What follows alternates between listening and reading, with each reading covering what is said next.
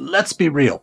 Lawsuits are no fun, but with Paulson and Nace, at least they are a little easier. With two DC born partners, Paulson and Nace will fight for you the way only a Washingtonian could. Paulson and Nace handles medical malpractice, wrongful death, and other complex injury cases involving negligence. So if you have been hurt or lost a loved one because of someone else's mistake or negligence, call Paulson and Nace for a no obligation consultation. Visit www.paulsonandnace.com or call 202 463 1999.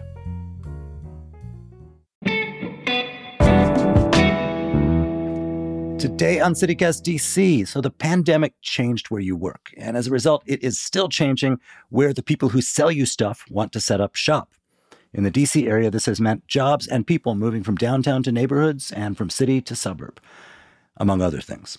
Will it last? And what are our local governments doing to recruit business or protect the tax base? Tristan Navarra from the Washington Business Journal is here to explain.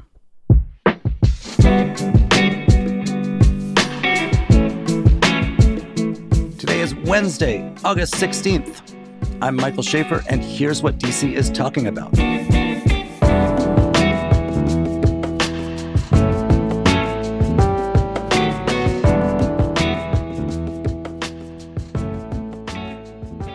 So, national stats show that the number of businesses is on the rise, but in the district, more companies have left the city than have come in. And likewise, we're seeing that employees who left the, during the height of the pandemic, they're coming back to the region, but not to the district itself. So, Tristan, what is going on here? It's actually pretty alarming when you when you look at it. Uh, part of the benefit that we've seen in the past couple of years is that a lot of people are working remotely, and a lot of people are interested in starting their own companies. I think COVID made all of us stop and pause and think about what we wanted to do with our lives. Well, you combine those two factors, and people are able to start new companies. But when they do that, they're often looking for cheaper places, which has meant that they are moving out of DC, which, given a number of other problems the city's facing right now, is just another thing. So this is like a weird thing to I mean your reporting it looked pretty hard hmm. to gather the stats because typically federal stats on employment have to do with where the job is, not where the employee happens to be sitting. So it's not just as easy as as pulling economic stats here. Where are the jobs and people going? Thank you for for noting that. It was tough. And part of the reason that it's tough is that it is so hard to track some of this stuff that means the situation could be worse for DC than we even realize. The data on where people are moving their businesses has shown a preference for moving generally to cheaper places, anywhere that people can. Some of these businesses are moving to suburban Maryland and Northern Virginia, um, but some of them are moving to Nashville. Some of them are moving to Charlotte. Some of them are moving to Pittsburgh. What kind of businesses are we talking about in both cases? The biggest departures tend to be in professional services. These tend to be single employer companies or, you know, startups. Maybe someone is starting a consulting business or maybe a, a tax business or maybe a lawyer is going into practice for himself. So these are not like factories closing. They're just like some person hanging their shingle someplace else. Yeah. Yeah. And, you know, that doesn't sound by itself like a problem in the short term. The bigger problem comes when a lot more companies start doing this when you have more of these companies moving, for instance, Northern Virginia, first of all, they're moving because they can, because they're mobile in, in ways that they didn't used to be. And when a lot of these companies move out to the suburbs, as we've seen, you see the restaurants and you see the entertainment and you see these other kind of businesses following them. At the same time, as these businesses move out and get established and grow, they're not putting roots down in in DC and other urban areas like they used to, which is kind of a double whammy. Which is to say, people who if they were employees of a company in DC, they might have been more likely to look for a house in DC. If they're employees of a company in Virginia, they'll look for a house close to there. So the, the city's theory of the case on this, at least as, as it's been conveyed to me, and I'm not like a business reporter like you are, it has been uh, look, federal workers aren't coming downtown. A lot of workers aren't coming downtown. Therefore, they're not going out at midday to shop or eat or spend money. Therefore, a lot of those jobs are imperiled. And if you bring the workers back, the jobs will come back, everything will be back to normal. But your reporting is actually not about like the person who works at the lunch joint. What about the other businesses, the this hypothetical uh, small consultancy that you've raised? Why are they leaving? I mean, you, you mentioned housing costs and taxes, but at least between DC and the burbs, DC's always been more expensive and higher tax. So, w- what is it that changed now? Well, a big part of it is more folks are finding that they can do these these jobs from home, and in a long term way, do them from home. It's more accepted. They can meet on Zoom with their clients. They can start up a business, and if they want to, um, they can go and find a co working space, maybe, or a coffee shop where they can set up.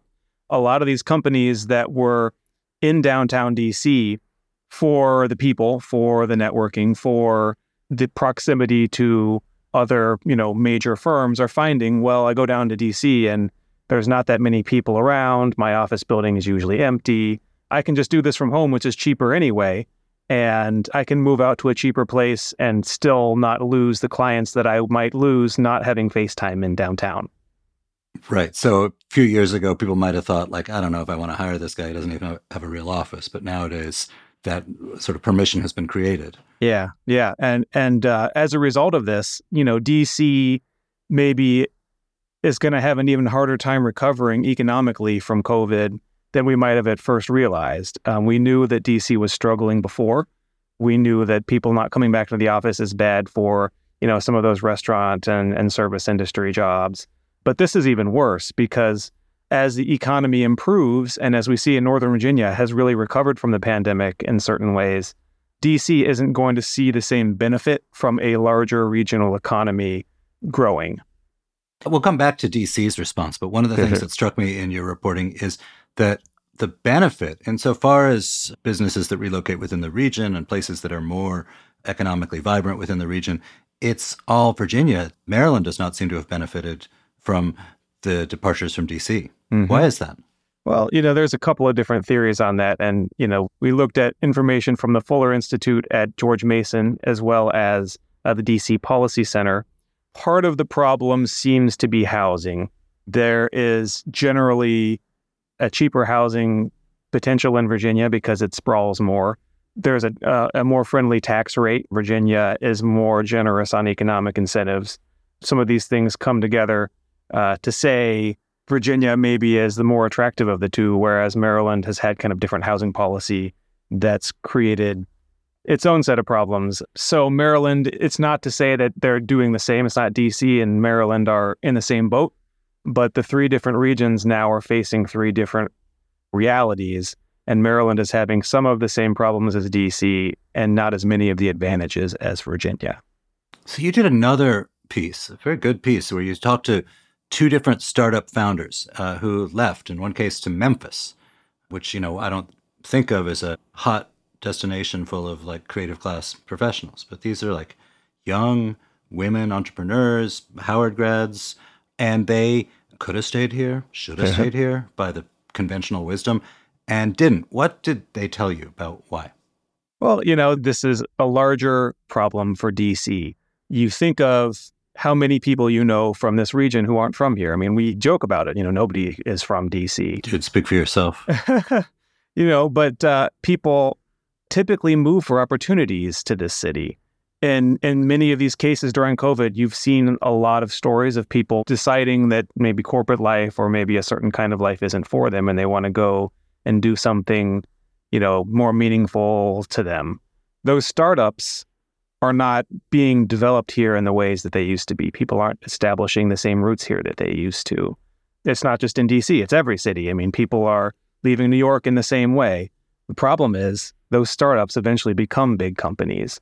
And when they do become big companies, they're going to do it somewhere that isn't here. And that means a lot of missed opportunity for economic recovery.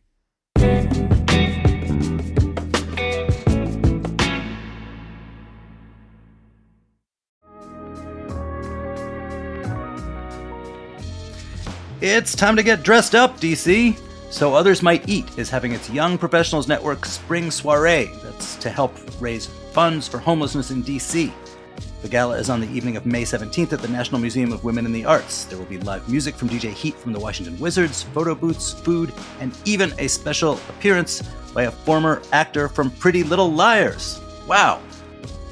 There will also be a canned food drive, so be sure to bring a few cans to support SOME's Food Pantry. Grab tickets before they're gone at some.org slash spring soiree. That's S-O-M-E dot O-R-G slash spring soiree. See you there.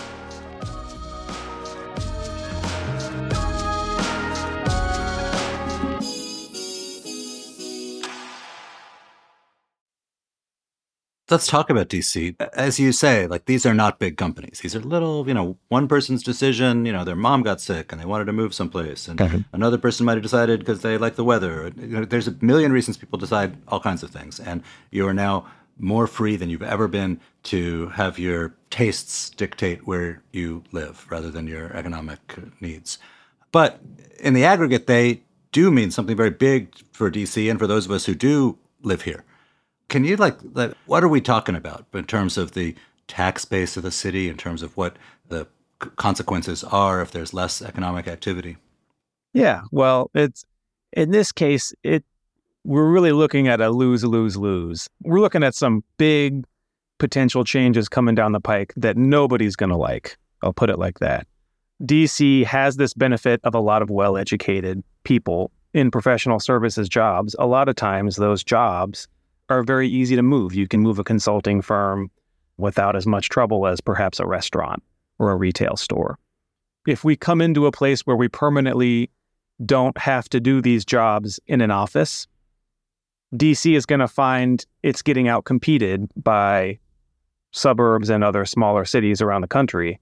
And that's going to mean, you know, the restaurants are going to follow them. You know, we're going to continue seeing this problem with the offices downtown being empty. And eventually, as those landlords are not able to, you know, continue to bring in the same tax revenue as before, DC is going to try and find other ways to get that money.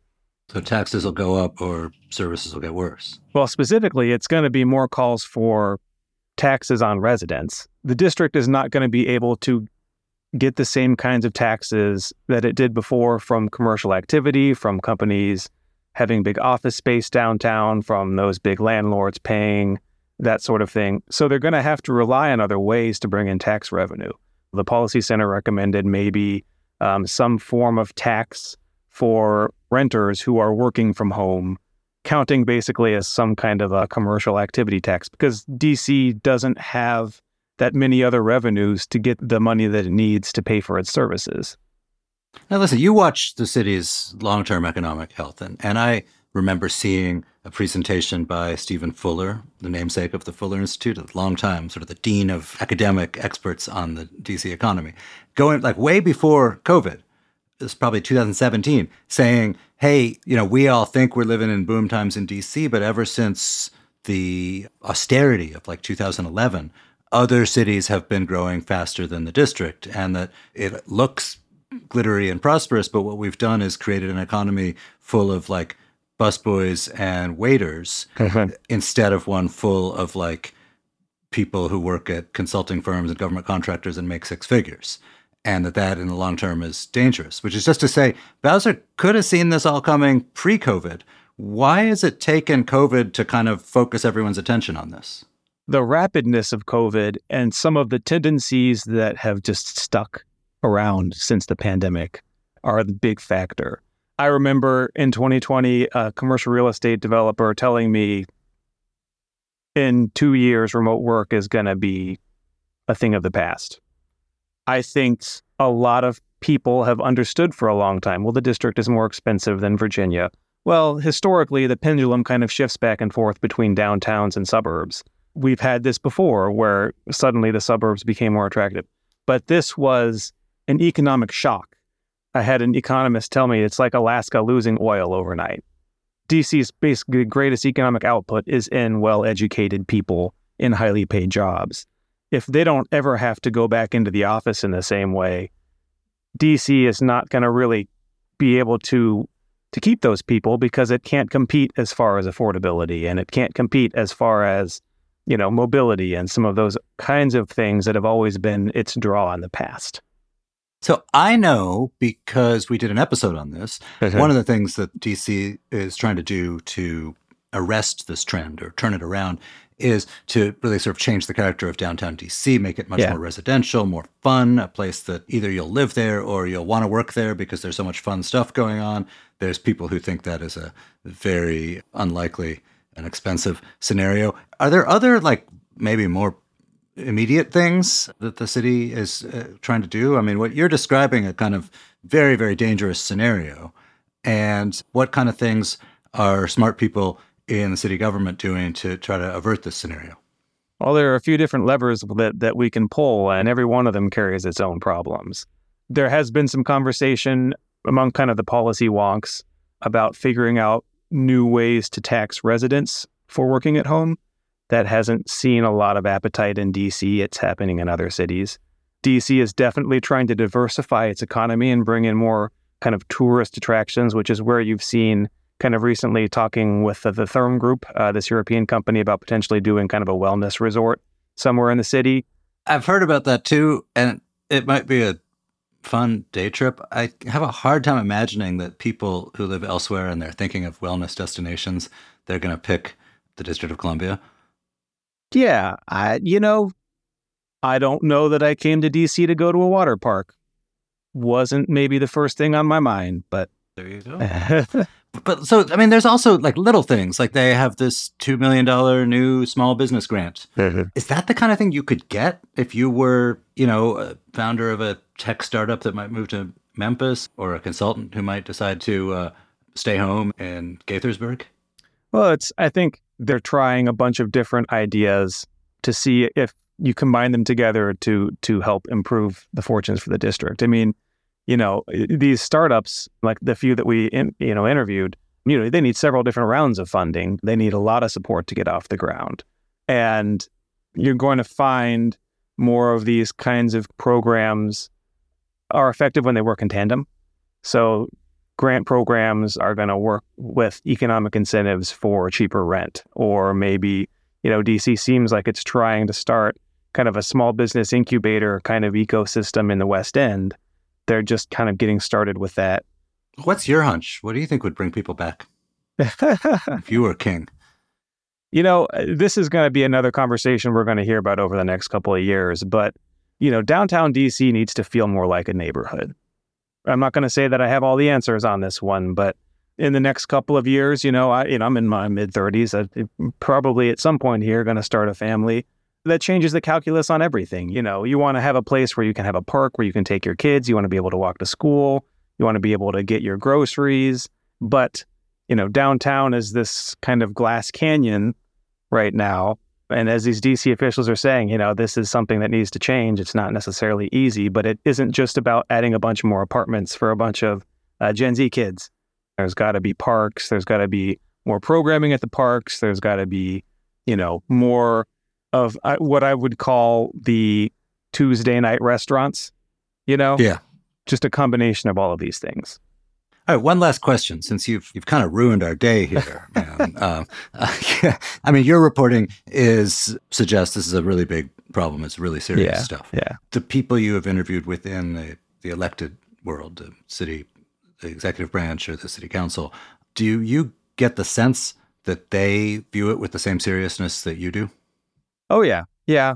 I think there's an understanding that we're at a tough time for DC. There are a lot of ugly headlines. There's a lot of dense reporting like mine. I'm sorry if, if I'm uh, sounding really wonky here today. And I wish that I was coming to you with a much happier story about, you know, puppy parks. But this is why you're going to see a lot of conversation about big changes in the district in the next couple of years because there isn't a sign that these trends are going to change unless they are compelled to change. Tristan Navera, thank you so much for being here. Well, hey, thanks, Michael.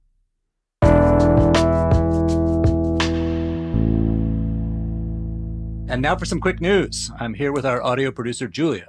What's happening, Julia? Representative Andy Ogles filed a bill to repeal the DC Home Rule Act, which allows the city to have some autonomy. Think voting in a mayor and council, but we still have to get congressional approval on local laws. Ogles said Congress should retake its, quote, constitutional authority, unquote, over the district because of DC's rising crime rate. Meanwhile, the owners of Ristorante Piccolo have pleaded guilty to tax evasion and spending thousands of COVID 19 relief funds on personal investments. In total, the restaurateurs owed $1.3 million in taxes. They also used the $738,000 from the emergency relief funds to buy a waterfront condo in Ocean City, construct two homes in Great Falls, complete home improvement projects, and fund vacations and their child's college tuition. Also, the Pentagon is planning to restructure the DC National Guard in response to criticism about how it handled the January 6th insurrection and 2020 protests. The DoD is considering getting DC more military police for crowd control and transferring away some planes. But it's unclear who would control the DC Guard. Currently, the federal government is in charge, but for years, Mayor Muriel Bowser and other local officials have said that the city should have sole authority to deploy the force. Finally, a federal appeals court stood by Maryland schools' right to create support plans for transgender or gender nonconforming students without the knowledge or consent of the students' parents. The judge threw out the case challenging those guidelines, saying that the parents who filed the lawsuit did not have children who were impacted and that their claims of harm were invalid.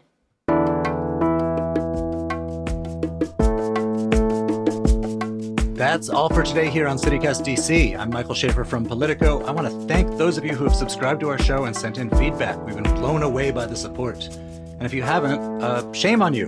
Kidding. But subscribe now and check out our morning newsletter too. We'll be back on Thursday with more news from around the city. Bye.